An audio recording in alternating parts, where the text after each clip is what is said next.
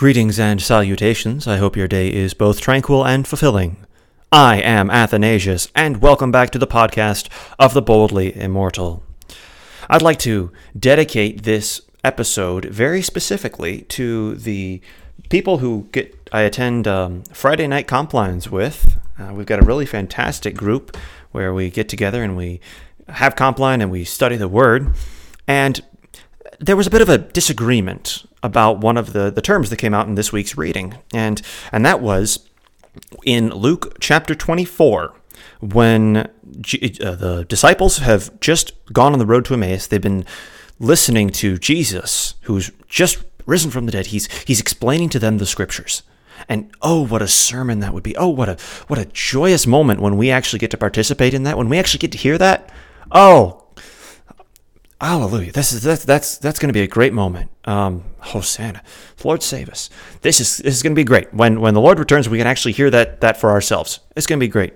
When we can listen to Isaiah tell it to us, it's going to be great, right? So these guys got it in advance because they actually got to talk to Jesus on their seven-mile trek from Jerusalem to Emmaus, and they don't recognize that it's Jesus. And then he's going to go on when they're pulling into Emmaus. They're closing out for the night. They're done. He says, oh, I'll keep going. They say, no, come on. Stay with us, right? Please. Um, and, and he does. He condescends to them. And, and very merciful of him. They go to dinner, and he breaks the bread, and he's revealed to them. And they realize it's Jesus, and he vanishes. It's awesome. It's really awesome. And then and then they, they converse in something we're going to be analyzing in great depth, and then they run back to Jerusalem. They take that seven miles. They must have been busting it back to Jerusalem because they make it back. They tell everybody. Peter's seen him too, uh, and then Jesus appears to them and says, peace to you. And he breathes on them, and he gives them the Holy Spirit. It's, it's all really great. It's, it's glorious. It's fantastic. And there's a piece of it that I want to explore because I think there's a phrase that's been abused in our modern context Um, by American evangelicals, by Wesleyans, by pretty much everybody. The idea of the heart burning, right? Did not our hearts burn within us as he explained the Scriptures to us, right? What does that mean? And in order to do this, I'm going to overkill. I have done a search for the terms fire and burn in the Bible. I'm not going to go through all of them because there's about Uh, twelve hundred references, and some of them overlap. A lot of them do. But I want to go through a number of them, and I encourage you to do this on your own. I'm going to go through them and say, what is this saying? Is this a good thing or a bad thing? Right? What's the what's the context of something burning, and how can we use Scripture, right? How does the, the Scripture use the term burn? How can we understand this burning of the heart as Scripture intends it? Now, you are perfectly willing, you're perfectly capable of believing that the burning in the bosom was some joy that they had. You're willing to, all right? Enjoy it. If you want to keep that idea, you're, you're, you're free to listen in, but I cannot guarantee you that you're going to have any justification when I'm done with this because I'm going to do my best to make a really good argument. So, welcome to Titus Tries to Argue for something that he's just noticed and really wants to share with you. I hope to get your feedback. Let me know what you think. So, without further ado, I'm going to jump in uh, with our four texts. Let me see if I can find these. Our four texts that actually refer to the burning and the heart.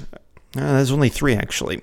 One is the aforementioned text from Saint Luke when he speaks about what the... Uh, What the, the disciples said, right? Did not our hearts burn within us? Let me let me pull that up directly here. This is terrible radio.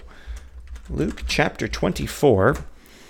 Uh, this is the resurrection account according to Saint Luke and the road to Emmaus.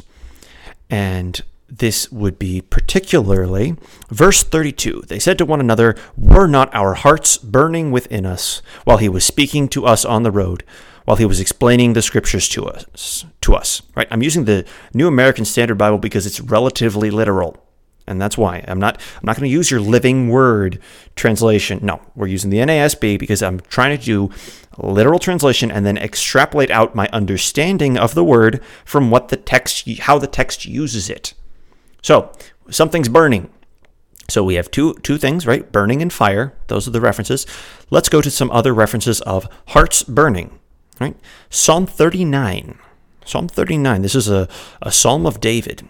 And this one is not one of the ones you're going to put on uh, any embroidery and stick up on your, your grandma's walls. It's it's not quite the ooey-gooey kind, but it's a really fantastic. It's a very, very substantive psalm. Just brace yourself. Psalm thirty-nine, beginning with verse one. I said, I will guard my ways, that I may not sin with my tongue. I will guard my mouth as with a muzzle, while the wicked are in my presence. I was mute and silent. I refrained even from good, and my sorrow grew worse. My heart was hot within me while I was musing. The fire burned. Then I spoke with my tongue, Lord, make me to know my end and what is the extent of my days. Let me know how transient I am. Behold, you have made my days as handbreadths, and my lifetime is as nothing in your sight. Surely every man at his best is a mere breath. Surely every man walks about as a phantom. Surely they make an uproar for nothing. He amasses riches and does not know who will gather them. And now, Lord, for what do I wait? My hope is in you. Deliver me from all my transgressions. Make me not the reproach of the foolish. I have become mute. I do not open my mouth because it is you who have done it. Remove your plague from me because of the opposition of your hand. I am perishing. With reproofs you chasten a man for iniquity. You consume as a moth what is precious to him. Surely every man is a mere breath. Hear my prayer, O Lord, and give ear to my cry. Do not be silent at my tears, for I am a stranger with you, a sojourner like all my fathers. Turn your gaze away from me, that I may smile again before I depart and am no more. So ends the psalm. Glory be to the Father, and to the Son, and to the Holy Spirit, as it was in the beginning, is now, and will be forever. Amen. That's a that's heavy. That's heavy, if you ask me. I mean, that's that's tough stuff. The psalmist is clearly not happy about his situation. He is not he's not speaking of the, the, the Lord in the presence of the wicked. He is refraining from doing what is right and growing sorrowful, and his heart burns. The fire burns in his heart because he is refraining from doing what is right. And then he cries out to the Lord, let me know when I'm going to die. That's harsh. That's very harsh. Um, just let's, let's meditate on that while we go to Jeremiah, that most uplifting of prophets. That was a joke. That was a, much of a joke. We're going to see just how uplifting Jeremiah is, but he references the burning of the heart as well. Jeremiah chapter twenty, beginning with verse seven. O Lord, you have deceived me, and I was deceived. You have overcome me and prevailed. I have become a laughingstock all day long. Everyone mocks me. For each time I speak, I cry aloud. I proclaim violence and destruction, because for me the word of the Lord has resulted in reproach and derision all day long. But if I say, I will not remember him, or speak any more in his name, then my heart it becomes like a burning fire, shut up in all my bones, and I am weary of holding it in, and I cannot endure it. For I have heard the whispering of many, terror on every side. Denounce him. Yes, let us denounce him. All my trusted friends, watching for my fault, say, perhaps he will be deceived, so that we may prevail against him and take our revenge on him. But the Lord is with me like a dread champion. Therefore my persecutors will stumble and not prevail. They will be utterly ashamed because they have failed, with an everlasting disgrace that will not be forgotten. Yet, O Lord of hosts, you who test the righteous, will, who see the mind and the heart, let me see your vengeance on them. For to you I have set forth my cause. Sing to the Lord, praise the Lord, for he has delivered the soul of the needy one from the hand of evildoers. Cursed be the day when I was born. Let the day not be blessed when my mother bore me. Cursed be the man who brought the news to my father, saying, a baby boy has been born to you, and made him very happy.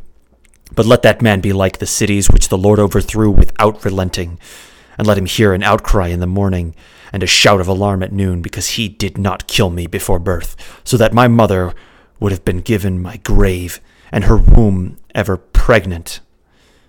Why did I ever come forth from the womb to look on trouble and sorrow, so that my days have been spent in shame?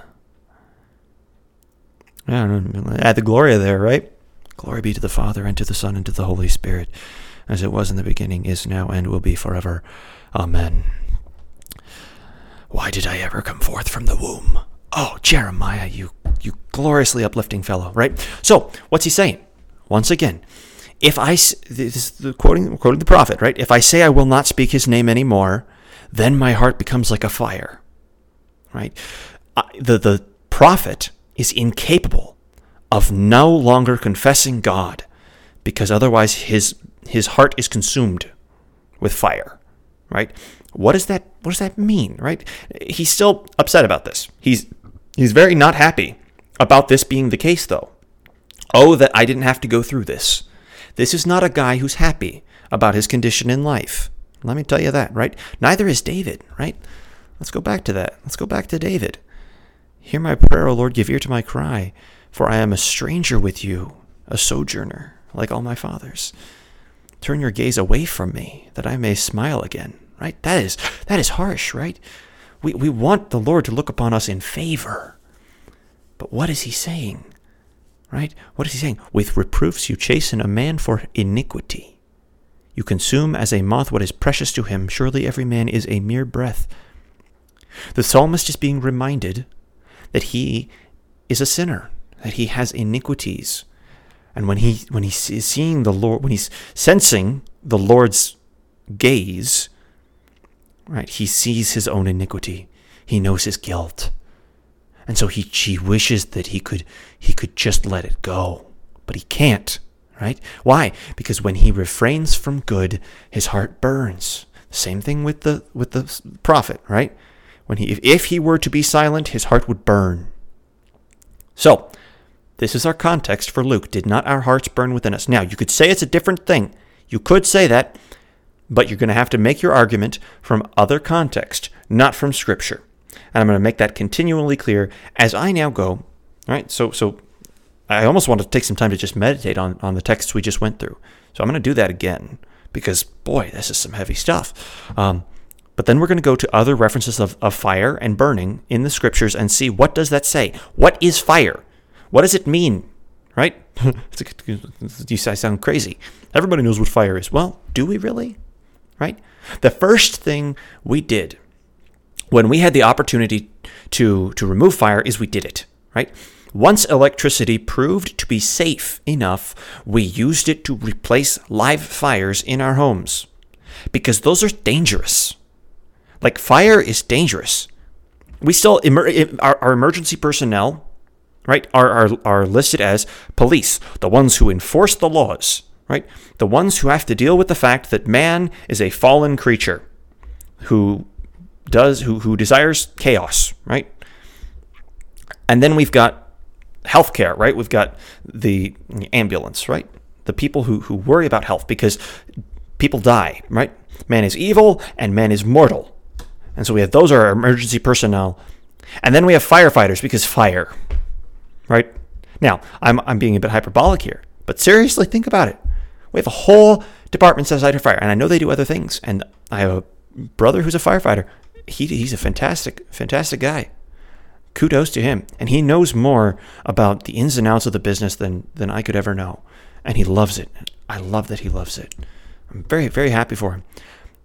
But fundamentally, it's about fire. That's why we still call it the fire department. Fire's dangerous. Fire is incredibly dangerous because why? Because fire destroys. If you have a piece of paper, right? I want you to try this out at home, right? Don't tell anybody that I told you to try it out, but try it out, right? I am not liable if you burn your house down because I'm telling you right now, don't burn your house down. But try this at home. Don't burn your house down. Take a, take a piece of paper and write a poem, right? Write something, invent something, create it out of your mind and bring it into the real world and document it for all to remember, and then burn that piece of paper. And then where will it be, right? There will be a record of it in your head, right? You could recreate it because your mind is just that awesome. It is that awe-inspiring. It is that beyond comprehension how amazing your mind is, that that something can come into being, be destroyed, and be maintained, right? That you could put something into the world and then if it's destroyed, bring it back. But the thing is, fire, fire could could destroy that too, because fire can destroy you. Your, your life is a fight against fire, because fire will consume you if you let it, if you don't fight it, if you don't contain it, if you don't keep it from destroying you, it will. If you do not keep fire from spreading, it will consume everything in its path, right? The way that firefighters often fight fires is that they actually burn a, a zone outside of where the fire already is, right? They do a very controlled burn, which means they take their fire, which they can turn off and on whenever they want, right? So they take it and, and they burn a, a section of like a forest or a field or, uh, you know, a wildlands. If there's a wildfire, what they do is they, they create a burn strip so that when the wildfire reaches that point, it can't consume anything and it dies. Because that's how you kill a fire, is you, is you, is you make it consume everything in its path and you don't give it any more to consume. But the reason we use water to fight fires a lot of the time is because fire contradicts it, right? Fire dampens it, or water dampens it. So so it it kills the fire, yes. But when you got a fire big enough, you can't actually kill it with fire, with water, sorry. If you've got a an oil fire, right? And so you, you light oil on fire in your kitchen, you do not put water on it. You have to put flour on it, right? Why? Because you have to cut the oxygen off. You have to cut off the fuel source. Because as long as fire has fuel, it will consume. It will consume. That is what fire does. And I'm going to go to the Bible to tell you that that's how the Bible uses the term. Is this a bit petty of me? I hope not. Um, I hope y'all listen, and I hope to get your feedback. So we're going to start with the word fire. I've searched it in the New American Standard Bible on bible gateway dot com, uh, just so I don't get any copyright issues. And I've gotten five hundred nineteen results. So we're going to start at the beginning and just kind of hum through it, right? Just kind of look at how does how does the Bible use fire, right? The first use of the word fire that comes up in this one is, "Then the Lord rained on Sodom and Gomorrah brimstone and fire from the Lord out of heaven." I see we're already on a fantastic start, right? This is just going to be a joyfully uplifting episode. Aren't you excited, right? So we've got the burning of the heart being correlated to people wishing they were dead, or at least uh, wanting to know why they're alive and suffering, uh, and why they can't just stop speaking what is good, because, boy, that would be better than this. But no, they can't, because the fire consumes them, right? It's an interesting thought. It's a very interesting thought. We'll get back to it. Um. So then, and then our first first reference of fire, fire, right? Not burning, but fire specifically, is Sodom and Gomorrah. The next one, uh, Genesis twenty-two. Abraham took the wood of the burnt offering and laid it on Isaac his son. Then he took in his hand the fire and the knife. Right? This is when Abraham is called to sacrifice Isaac. Right? Abraham takes the fire and is willing to to kill his son, his only son, because the Lord has said that he would be a great nation, that through this son the nations would be blessed. He has faith in the promise of God, so that he would even allow it, because he believes, even should should he be killed, even should he be sacrificed, the Lord promised, the Lord promised that through this one, I would be blessed, and I will trust him that much. This, this fire is being mocked. Abraham's faith is greater than the fire. Right. The next reference is also there in, in uh, Genesis twenty-two, so we'll skip that one, right? And the next one, right? After this, after this, the next uh, reference of the word fire. The angel of the Lord appeared to Moses in a blazing fire from the midst of a bush. And he looked, and behold, the bush was burning with fire, yet the bush was not consumed, right? And so what's he do? He goes there. He goes to look at it. Why? Because this doesn't happen. There is no fire that does not consume, except this one, this bush that, that burns but doesn't burn. It's it's preposterous. It is supernatural, because the angel of the Lord is there. And so when we see fire that's not consuming, well, that's rather strange. In fact, it's a sign that God's at work here. Um, God's doing something. uh, to prevent the consumption of, of the bush. But it's it's definitely, again, the the idea is that this is the thing that should be consuming, but it's not, because the Lord has decided that it wouldn't. So he could show himself to uh, to Moses in this case, you know, so he could speak to Moses out of the bush. Um, and then next uh, next reference to the word fire is in Exodus nine.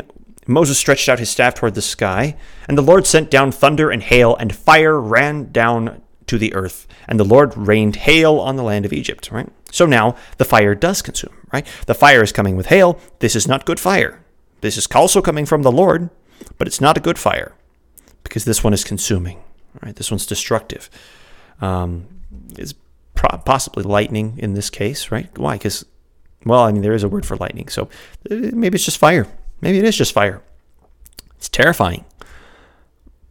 And then uh, and then the next reference is in Exodus twelve with the Passover, right? Are we seeing a pattern here, right? Fire showing up at really convenient times.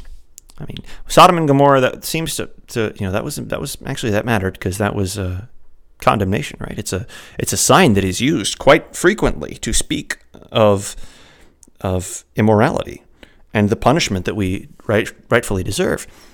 But it is immediately followed up with Abraham's faith, right? And then we have after that Moses, right? The, the consuming fire that does not consume, and then the fire that does consume being sent on Egypt, and then the um, they shall eat the flesh that same night, roasted with fire, and they shall eat it with unleavened bread and bitter herbs, the Passover meal, right? Cook the food on the fire. And any of it, and you shall not leave any of it over until morning. But whatever is left of it until morning, you shall burn with fire. You don't need leftovers. You're not saving it. You're going. You're leaving this place. Um, and how did they leave it? A pillar of fire by night, a pillar of cloud by day, and a pillar of fire by night. This is what uh, guides them, gives them light. Right. So this is the this is the nature of fire. Right. The nature of fire is cooking, light. Consumption, right?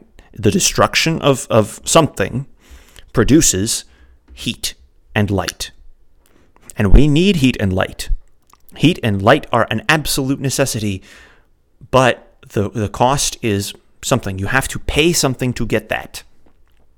Fire is, fire is therefore dangerous, but is also necessary, right?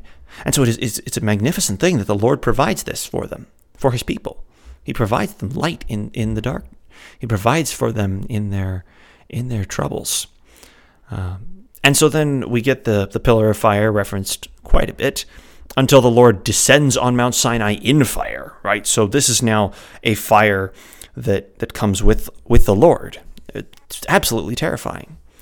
Um, and and then we get some some references to, uh, let's see, was he one reference to, If somebody breaks, if somebody burns grain, um, you better pay for the grain in Exodus chapter twenty-two.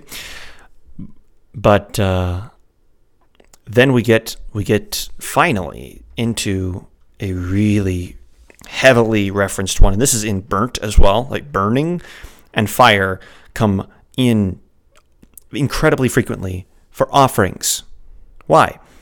Because the offering must be consumed, right? By offering up in smoke a, f- a fire sacrifice to the Lord, right? Um, the burnt offerings are very important. Now, I'm not enough of a biblical scholar to tell you all about the burnt offerings, right, and what they do and what they don't do, and you know why they're necessary, and you know and why they're necessary. Because without the shedding of blood, there can be no forgiveness of sins.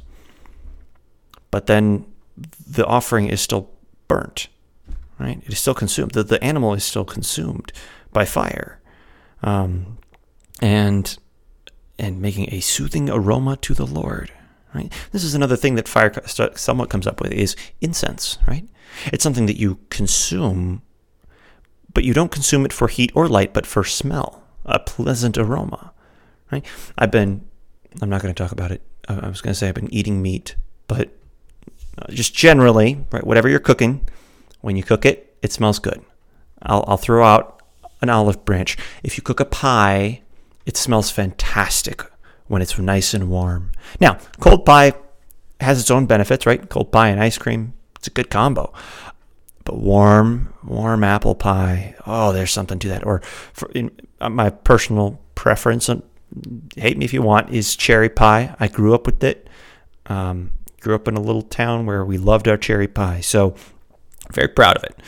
And I loved it. And warm cherry pie on a warm summer day, nothing beats that. That's fantastic. Smells great. Warm things do. Heat heat can produce a good smell. Um, so there is that to it, but it costs something. Right? You have to fuel the fire. The burnt offering must be consumed. Incense must be burned. Um, and in so doing, it is consumed. You create smoke, right? Remnants, carbon remnants. So let's keep going because I do not want to lose my momentum. We get into Leviticus. There's a lot of this. There's a lot, a lot of fires there. Um, a lot of burning and a lot of fires. So Leviticus, Numbers, Deuteronomy, Joshua, right? So now we get to Joshua. Joshua. So the children of Israel have gotten out of the desert and now they're going into the promised land. And what is the biggest thing you think about with fire here? What's getting burned, right? It's no longer the offerings.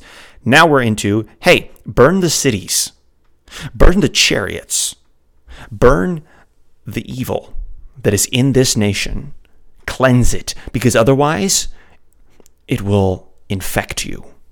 And this is what happens, right? This is not me being, you know, speculating. This is this is what happens in Judges, right? You see that because they didn't get rid of these people, they fall away and they worship false gods, right? This is the God who delivered them from Egypt with a pillar of fire and cloud, who descended on a mountain with a pillar of fire. And he says, hey, hey, get rid of the other gods because they're not real. And they're like, yeah, well, but they're fun. But the Asherah poles and the priestesses are hot. No, I don't care. This is this is false worship. This is denying the creator of the universe. Right? This is this is spitting in his face after he has been merciful to you. No, burn it with fire. Consume the cities. Burn it all. Because it's it's more than they deserve. Right? Burn it now so you do not yourselves perish in eternal fire. Um, and then we get to Judges, right? And in Judges, uh, Judges we're going to get to with burning, um, because there's a fascinating thing there about what burns in Judges. Um, but we get fire, we get some some burning of cities, Kings, we get more fire. Um, we actually get a fantastic thing with um, the prophet Elijah, right? Where he is challenged to have fire come down from heaven. Right? He challenges the prophets of Baal. Hey, if you can bring call down fire from heaven, your God will do it. And if my God can do it, my God's the real God. If your God can do it, yours is the real God. And so the prophets of Baal try and they fail. And Elijah sits and he prays. And the Lord sends down a fire that consumes the rocks. Right? He cons- it consumes the animal on the top, the wood of the offering, which was sopping wet. And it consumes the water in the trench. And it consumes the, the stones that the offering has been placed upon. That is the fire of the Lord. And so, of course, the children of Israel, when they see this, they say, oh, the Lord is God. We we forgot. Right, you forgot. Yeah, now you get it. Because the Lord has showed you. The Lord has shown you that he, that his fire does consume. It does consume everything, right? It consumes the wicked. Um, and, uh, you know, the idea is there, he, you are only alive because he's merciful, right? So cast yourselves on his mercy. Trust in the Lord, because he is merciful, slow to anger, and abounding in steadfast love. He is slow to anger, but when his wrath is kindled and when his anger burns, we'll get there. We'll get there. So we have more stuff here, more people burning. Uh, we have some bad fires. But generally sacrificial fires in the Old Testament quite a bit, um, until Jerusalem herself is burned, right? This is the culmination of, right, you go from the judges who are wicked to then you get kings who are wicked. You get David who's, uh, man, at least he's got, you know, at, at least he has faith. And then, and then it all falls apart and you get evil kings. You get a couple of, excuse me, a couple good ones here and there. But ultimately, they are faithless, and the Lord even lets his city, Jerusalem, right, his temple, his dwelling place on earth, be consumed with fire. Right? That is his fire. You don't think he would have let it burn unless he wanted it to. It could not have burnt unless he designed it to. So, such is the nature of fire. And uh, and then they rebuild it. They go back in Nehemiah. So now let's go to some of the other the other pieces here. Right? Job. Um, Job's servants are consumed by fire. Sheep and servants are consumed by fire. Um, Indeed, the light of the wicked goes out, and the flame of his fire gives no light. All right, now there's an interesting idea. Right? The flame of the wicked is has no light to it. That it is it is purely consum, consuming. Um, it doesn't. It does not shine. It's an interesting idea from Job. So, let us keep going. What is fire? What's the common message here? It's not good. Right? Upon the wicked, the Lord will rain snares, fire, and brimstone, and burning wind will be the portion of their cup. Once again, fantastic. Smoke went up out of his nostrils, and fire from the mouth devoured. Coals were kindled by it, right? These are the Psalms. Right? Psalm eleven was the first one. Psalm eighteen is this one. Um, Psalm eighteen again. The Lord also thundered in the heavens, and the Most High uttered his voice, hailstones and coals of fire, right? Think about Isaiah, right? We're going to jump ahead to, I'm going to jump ahead to Isaiah, right? His tongue is purified with a coal from the altar of the Lord. Behold, this has touched your lips. Your iniquity is taken away, right? This is similar to, to Moses, right? The burning bush is not consumed because the, the angel of the Lord is there to speak to Moses. And here with Isaiah, the coal from the lips The coal from the, the altar of the Lord touches his lips, and it is not himself who is burned, but it is his sin that is purged away. That is beautiful. The, that, is what the, that is what the fire of the altar of the Lord consumes. The altar of the Lord does not consume his people. It consumes their sins. Oh, what a glorious thing. What a glorious fire of the Lord uh, to do that.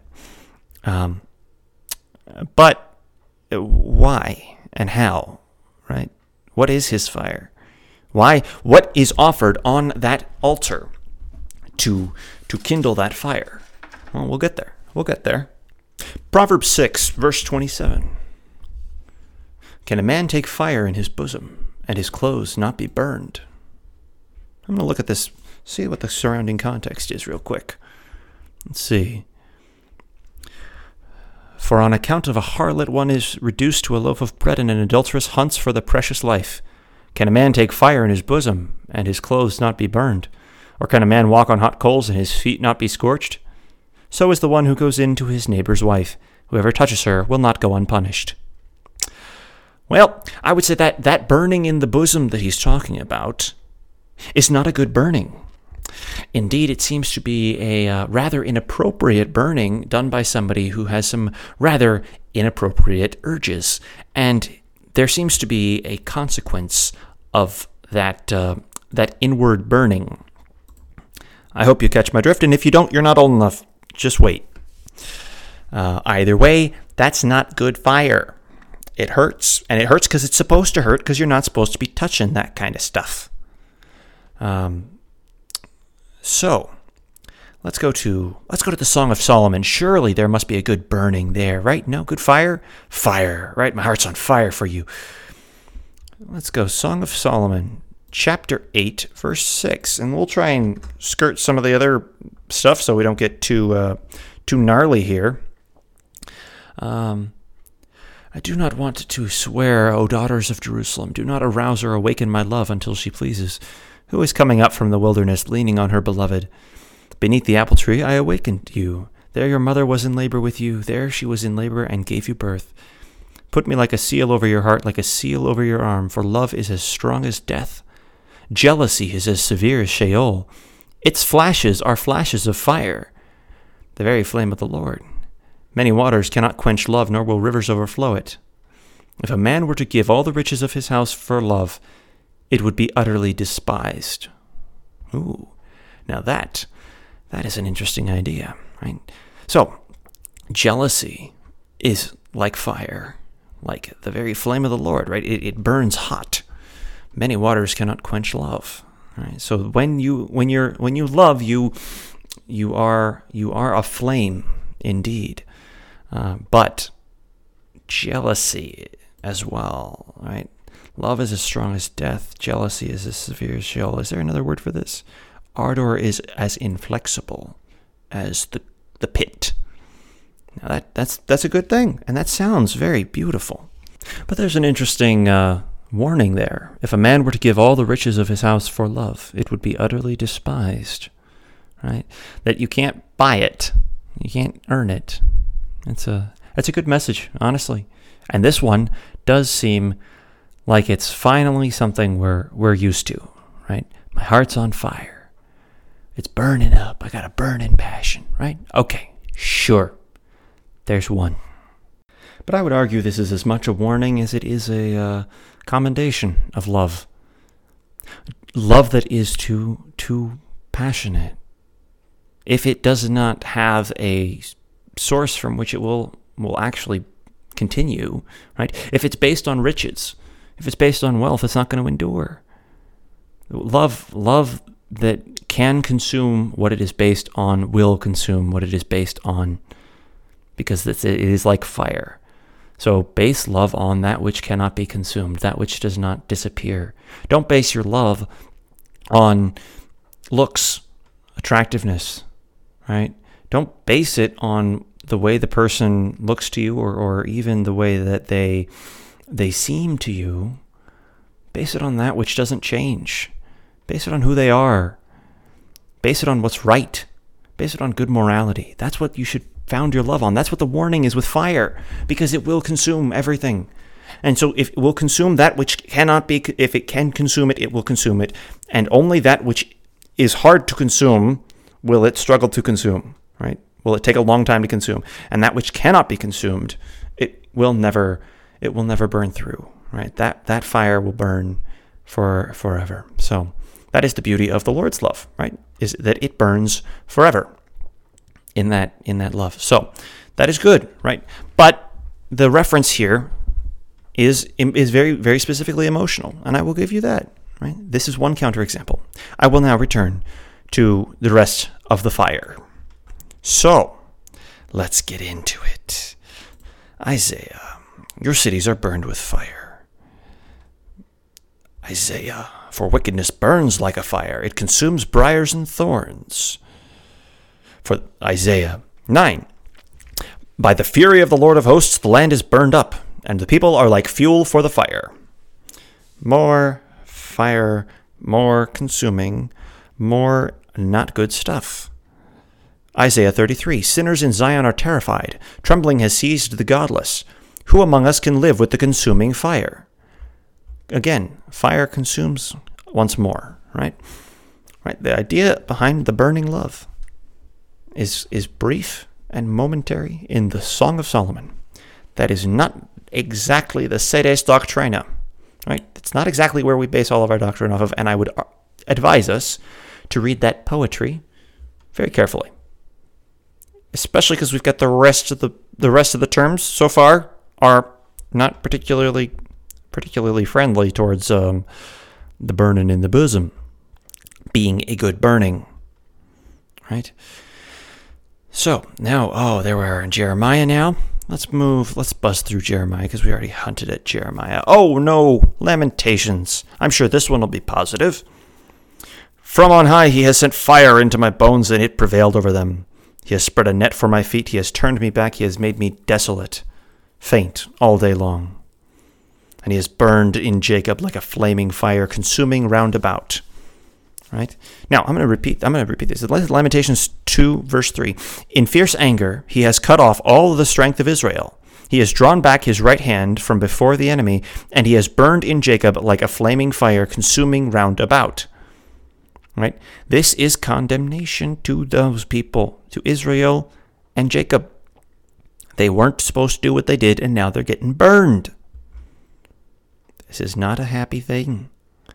This is not a happy thing at all. Ezekiel has the same same thing. It's, it's not it's not good. I would again, I'd advise you to look this up. Uh, I'm doing this live, so it's a bit uh, a bit hard. I don't want to edit it because I'm a bit lazy, and I hope the kind of the rambling works out for you. So now we're going to go to Daniel, right? Daniel, the famous, the famous fire, right? If it be so, our God whom we serve is able to deliver us from the furnace of blazing fire. Shadrach, Meshach, and Abednego. They are cast into the flaming fires of the furnace. Right? Beautiful alliteration there. And then King Nebuchadnezzar looks into the fire and he declares, didn't we cast three men in there? But there are four. And and there is one there whose appearance is like a son of the gods. And they come out and there's not even the smell of fire about them. They are completely untouched. And Nebuchadnezzar says, blessed be the God of Shadrach, Meshach, and Abednego. Why? Because he delivered them from me, even from my fire. It was not powerful enough to destroy Shadrach, Meshach, and Abednego because they were preserved by their God, by the God who lives. Now, he hasn't gotten there yet, but but he will. Um, Nebuchadnezzar will, will get there in time. Um, and so now we're going to go to Daniel, right? The Ancient of Days, right? We're going to look at upon him, right? This is the, the vision of Daniel now still. And I kept looking until the thrones were set up and the Ancient of Days took his seat. His vesture was like white snow, and the hair of his head like pure wool. His throne was ablaze with flames. Its wheels were a burning fire. A river of fire was flowing and coming out before him. Thousands upon thousands were attending him, and myriads upon myriads were standing before him. The courts sat, and the books were opened. Ah, uh, that's not, not a place I would want to be, and it's a place I will be in time. Um, but... For now, what is the reference, right? Is the fire good? The fire's really not particularly good. Um, and I kept looking until the beast was slain and its body was destroyed and given to the burning fire. As for the rest of the beasts, their dominion was taken away, but an extension of life was granted to them for an appointed period of time, right? What's just happened? The Ancient of Days, right? Christ has taken his seat on the throne of the universe, and there is a river of fire flowing out from underneath him, and the beast is slain, is destroyed. Satan is crushed. Until, but they, uh, the the demons, they they are they are not yet fully consumed. There is a brief moment of time given, a pause given to us um, before the Lord returns to to end the end all evil. That's that's what's going on here. It's relatively straightforward, right? The Ancient of Days takes a seat, and the, the beast is slain and burned with fire, right? Who's burned with fire? The beast is burning. You don't want to be the burning beast. You want to be the one to whom the Ancient of Days looks favorably, right? The thousands on thousands, myriads upon myriads standing before him. It's beautiful. It's truly beautiful. If you're on the right side of the fire, it's beautiful. Um, let's jump into the New Testament, though, because I've been doing this a little bit uh, Old Testament-y. Now, with all of this context about what fire is, right? What does fire do? Provides heat and light, but at a cost. Fire consumes. And we need to understand that that is what we deserve. That is what we've got coming to us. The offerings are consumed. They are burnt entirely to a crisp. Many of them. Not all of them, but many of them. Um, and... They are there to present a, a pleasing aroma, right? The burning of the offerings is a pleasing aroma to the Lord. All right. The axe is already laid at the root of the trees. Therefore, every tree that does not bear good fruit is cut down and thrown into the fire. Matthew three, verse ten. We're off to a good start, aren't we? And the next verse, right? This is uh, John the Baptist speaking, Saint John the Baptist. As for me, I baptize you with water for repentance, but he who is coming after me is mightier than I, and I am not worthy to re- even remove his sandals. That was a little bit of ad-libbing there. And I am not fit to remove his sandals. He will baptize you with the Holy Spirit and fire. At this moment right here, are we? Are should we look at fire as, oh, this is going to be a good burning in the bosom. I like this. I want this. No. No. Fire in almost all of our contexts before has been not good. And the one time it has been good is when something else was compared to fire in how much it consumes, right? It was love that was compared to fire. Now we're, we're cutting out the love part and we're just dealing with the fire. This is not ideal. His winnowing fork is in his hand, and he will thoroughly clear his threshing floor, and he will gather his wheat into the barn, but he will burn up the chaff with unquenchable fire. Yeah, yeah, this is fire. This is not good. This is very sad. This is this is not the th- kind of thing you want to get involved with. Um, and now we continue. I mean, Matthew just keeps going. So the tares are gathered up and burned with fire, so shall it be at the end of the age, right? This is the parable of the wheat and the tares, right? The tares are burned. This is the fire. This is the eternal fire. This is not good. Um, when we get the parable of the son, right, and the the, the, the vineyard, um, the king was enraged, and he sent his army to destroy those murderers and set their city on fire. This is when they kill his son. And what does the king do when they kill his son? He destroys them with fire. That's what the king does. Um Matthew twenty-five, verse forty-one, then he will say to those on his left, right, this is the sheep and the goats, he will say to those on his left, depart from me, accursed ones, into the eternal fire, which has been prepared prepared for the devil and his angels. We're not supposed to go there. It's prepared for the devil. It's prepared for, for, for Satan, for the one who, who rebelled against God. That's what we deserve. Oh, that's not good, right? And there are those who will suffer that. This is very sad. This is not a good. This is not a good thing, right? Again, one counterexample in an analogy in poetry. I'm going to keep going. Now, let's see. Book of Mark is very similar. Their worm does not die, and the fire is not quenched, which is repeated until it's three times. For everyone will be salted with fire. Now that is oh, that's a good phrase. Salted with fire. Jesus has a way with words, doesn't he? All right. Luke repeats the uh, the phrases from Saint John the Baptist, um, with the trees being cut into the fire and the baptism with fire and more unquenchable fire. But then he references James and John when they saw that they were uh, rejected by the Samaritans. He says, Lord, they say, Lord, do you want us to command fire to come down from heaven and and bless them? And bless them. Oh, no. Fire to come down from heaven and consume them, because that's what fire does. I feel like I'm a bit repetitive, but we're going through the Bible. It's fun. Um, and then Luke two, chapter forty-nine. All right, I'm going to go into this one in depth. We're going to actually explore this chapter, because this one is, I get the feeling this one's misused. All right? Christ is speaking. Um, the faithful servant, the parable of the faithful servant, right? If the slave says, my master will be a long time coming, and he begins to beat those beneath him and gets drunk, then the master will show up, and uh, he will, and the slave will get what he deserved. The slave who, who knew his master's will and did not prepare will receive many lashes. But the one who did not do it um, and yet committed floggings will receive but a few, but they're still getting flogged. For everyone who has been given much, much will be required. And to whom they entrusted much, of him they will ask all the more.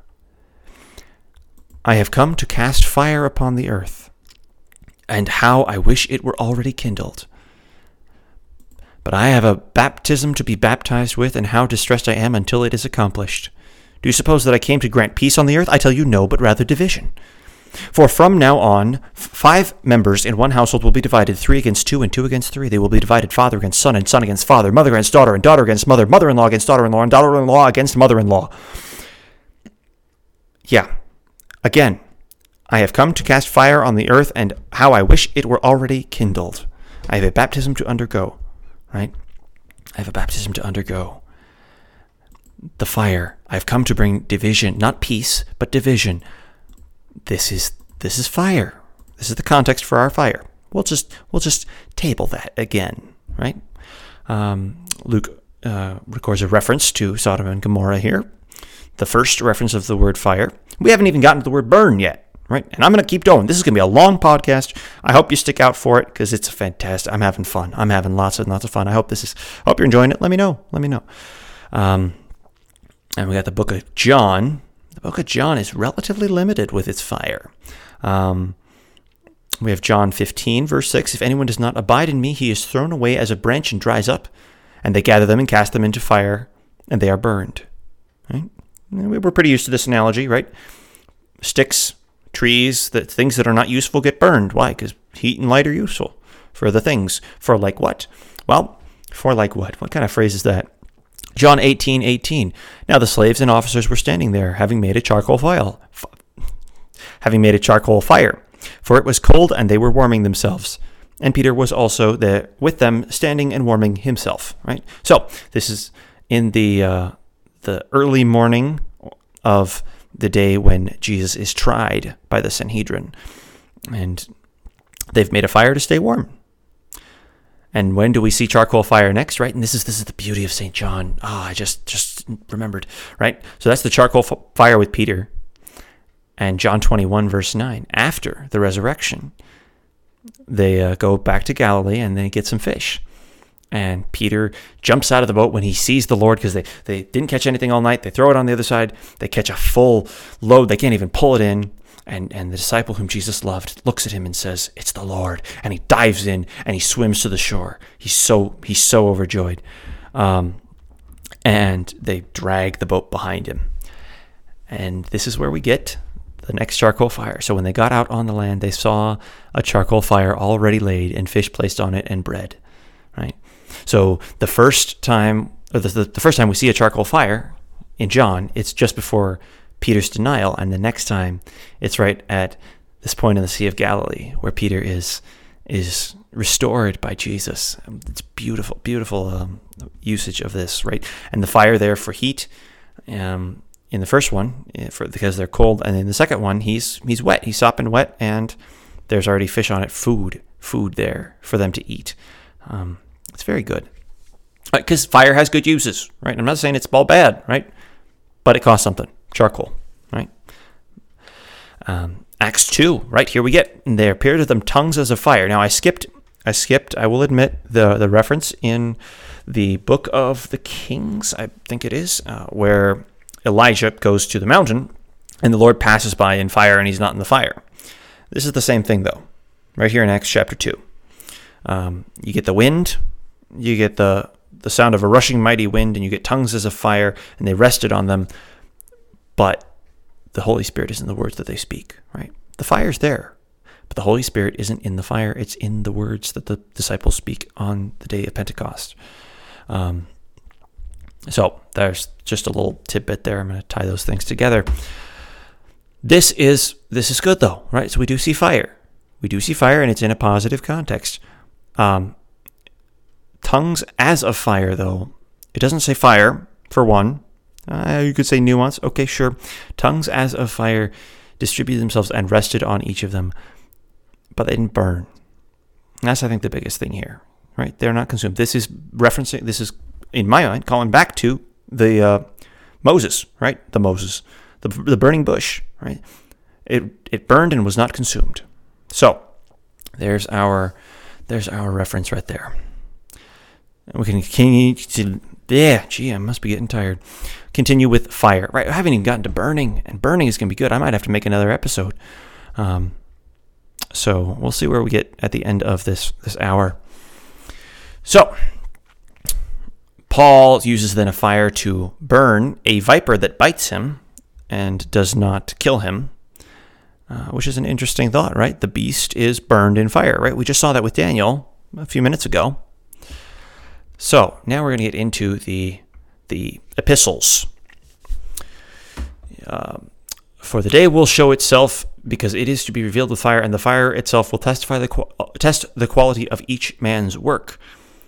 Um, and then later in First Corinthians chapter three, fifteen. So that was verse thirteen. This is verse fifteen of Corinthians chapter three. "If any man's work is burned up, he will suffer loss, but he himself will be saved, yet so as through fire." So this is the testing of work, right? "Do not set your works up with straw, but set them in that which will endure. Do not put your treasures in things that are consumed, because what you do will be tested." This is the context of, of uh, First Corinthians chapter three. The the works that you have done will be tested with fire, and there are those that will endure the fire, because they are they are done, well, not by our own power, frankly. Uh, they are the good works that, that the Holy Spirit works in us through faith. Um, and so that's what we should look to do. That's what we should seek to do, desire to do, is those works that are not going to be consumed by fire. All right. First Thessalonians, verse uh, seven of chapter one, and Hebrews chapter one, verse seven also reference the same thing, right? The ministers are a flame of fire, the mighty angels in flaming fire, who are um, servants of God, right? The angels, the angels are like flaming fire. Um, and Hebrews then elaborates on our fire later, right? With... Uh, but a terrifying expectation of judgment and the fury of a fire which will consume the adversaries, which is rough again, right? We get we get nasty fire again, which seems to be the trend, right? We've continued to get that over and over and over. Um, and now we're going to go to a really good one, Hebrews chapter twelve. This is a fantastic reference in um, in verse eighteen. Contrast of, of Mount Sinai and Mount Zion. For you have not come to a mountain that can be touched, and to a blazing fire, and to darkness and gloom and whirlwind, and to the blast of a trumpet, and to the sound of words, which which sound was such that those who heard it begged that no further word be spoken to them, for they could not hear bear the command, if even a beast touches the mountain, it will be stoned. And so terrible was the sight that Moses said, I am full of fear and trembling. Right? This was the fire. This was not. You have not come to a mountain. To a, you have not come to a blazing fire, but you have come to Mount Zion and the city of the living God, the heavenly Jerusalem, and to myriads of angels, to the general assembly and church of the firstborn who are enrolled in heaven, and to God, the judge of all, and to the spirits of the righteousness made perfect, and to Jesus, the mediator of a new covenant, and to the sprinkled blood which speaks a better word than the blood of Abel. That is beautiful. Just beautiful, right? So, you're not coming to the blazing fire. You have come to Jerusalem, the city of God. Um, you've come to Jesus, whose whose blood puts a new covenant, unlike the blood of the beasts, right? This is a better blood than the blood of Abel crying out for vengeance. This is, this is the blood of Christ that calls out for peace for you. It's beautiful. All right. Let's see, the book of James. Ooh, now this is interesting. The tongue. Oh, is this one for burning? I hope this one has fire in it. Let me, let me see. Yes, it does have fire. Good. All right, so this comes into burning, but here we are. James chapter three. Let not many of you become teachers, my brethren, knowing that as such we will incur a stricter judgment. For we all stumble in many ways, right? This is this is talking to me, right? In particular, not in particular, but this is, is talking to me, right? Those who teach are, are going to have a stricter judgment, right? The fact that I'm telling you this stuff makes me liable because I'm telling you, because I'm I'm claiming to know something and I'm trying to pass it on to you. There's danger involved with that here. For we all stumble in many ways. If anyone does not stumble at what he says, he is a perfect man, able to bridle the whole body as well. Now, if we put the bits into the horses' mouths so that they will obey us, we direct the entire body as well. Look at the ships also. Though they are so great and are driven by strong winds, are still directed by a very small rudder, wherever the inclination of the pilot desires. So what's he saying? Well, if you're uh, if you're perfect, you can handle everything. Uh, just like a ship can turn a, a man wherever it goes. But now verse five, so also the tongue is a small part of the body, yet it boasts of great things. Right? He's he's comparing the tongue to the rudder, right? That it drives a man. See how great a forest is set aflame by such a small fire. And the tongue is a fire, a very world of iniquity. The tongue is set among our members as that which defiles the entire body and sets on fire the course of our life and is set on fire by hell. Well, that's a positive, positive. I'm not, I'm not, I should t- stop the joking, right? This is what fire is. See what how great a forest is set aflame by such a small fire, right? The, the tongue is a fire from hell that drives men. So, be careful, right? What's he saying? What's James saying here? He's saying, be careful. Guard your tongue. Guard what you say. Know what you're talking about. Know what you're saying, and pay attention, because it's important. because your tongue will drive the way you live. Right? If anyone is perfect, he'll, he'll handle his whole body, but your tongue can drive your whole body the wrong direction. And that's what you got to pay attention to. No man can tame the tongue. It is a restless evil and full of deadly poison. It's a very, that's an important warning. It's a very important warning. He is, he's ju- he's judging. Yeah. James is judging those who, who would be teachers. And he's saying, pay attention, because your tongue, your tongue is wild and willing to speak evil. And so I urge you to keep me, uh, hold, hold me to account and judge whether or not what I've spoken is correct. Look it up. Look up the, the references to fire. I'm going to jump back to fire here. Um, look up the references we've been using for fire. And I want you to ask yourself, what's going on? What is going on? Is this the burning in the bosom, wherever it shows up? The burning is burning good, is burning good. Now, it is good. It is good here, right? First Peter one, uh, verse seven. So the proof of your faith, the proof of your faith being more precious than gold, which is perishable, even though tested by fire, may be found to result in praise and glory and honor at the revelation of Jesus Christ. Right? Context. Peter's talking about trials, right? The people are having to go through trials for a moment, right? They're going through a tough time, and he's saying, your faith will be shown to be true because you are persisting through trials.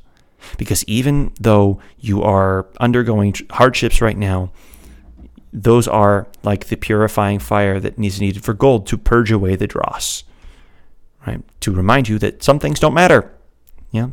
Like uh, our psalmist has spoken way, way back at the beginning of this episode, right? That that um, his things are consumed, right? A man gathers up things for himself and knows not who will who will uh, take them after him. And let us continue with uh, let's see, Second Peter chapter three. But his word, but but by his word, the present heavens and earth are being reserved for fire, keep kept for the day of judgment and the destruction of ungodly men. Right? So, much as, remember, in Daniel, the beast was consumed by fire, but the other beasts are preserved for a little while. Well, the uh, they are reserved for fire nonetheless, the heavens and the earth and the other beasts. Right? They are just given a time right now, kept for the day of judgment and the destruction of ungodly men. Those are our beasts in Daniel. Um, so, let's close this out. We're almost at the end of the Bible here with fire, and then I guess I should make another episode uh, to follow this one up, just so that it, it makes more sense. Um, Jude uh, references Sodom and Gomorrah here, and then Revelation. And if you think Revelation, right? If you think Revelation was going to cut you some slack on fire, I don't. Th- I think you need to reread the book of Revelation. Now, we do have some fires on an altar. And we've got some, some fire on some lamps. But we also have the uh, Revelation chapter two, verse eighteen. And to the angel of the church in Thyatira write, the Son of God who has angels, who has, ah, the Son of God who has eyes like a flame of fire, and his feet are like burnished bronze, says this. What does he say? Let's look it up. I know your deeds, and your love and faith and service and perseverance, and that your deeds of late are greater than at first. But I have this against you, that you tolerate the woman Jezebel, who calls herself a prophetess. Right? Um, and he continues with this, right? So, the Lord who sees, who sees all, who has eyes like flaming fire, says this, I know what you're doing. I'm, I'm, you're doing good stuff, but I still see this and fix it.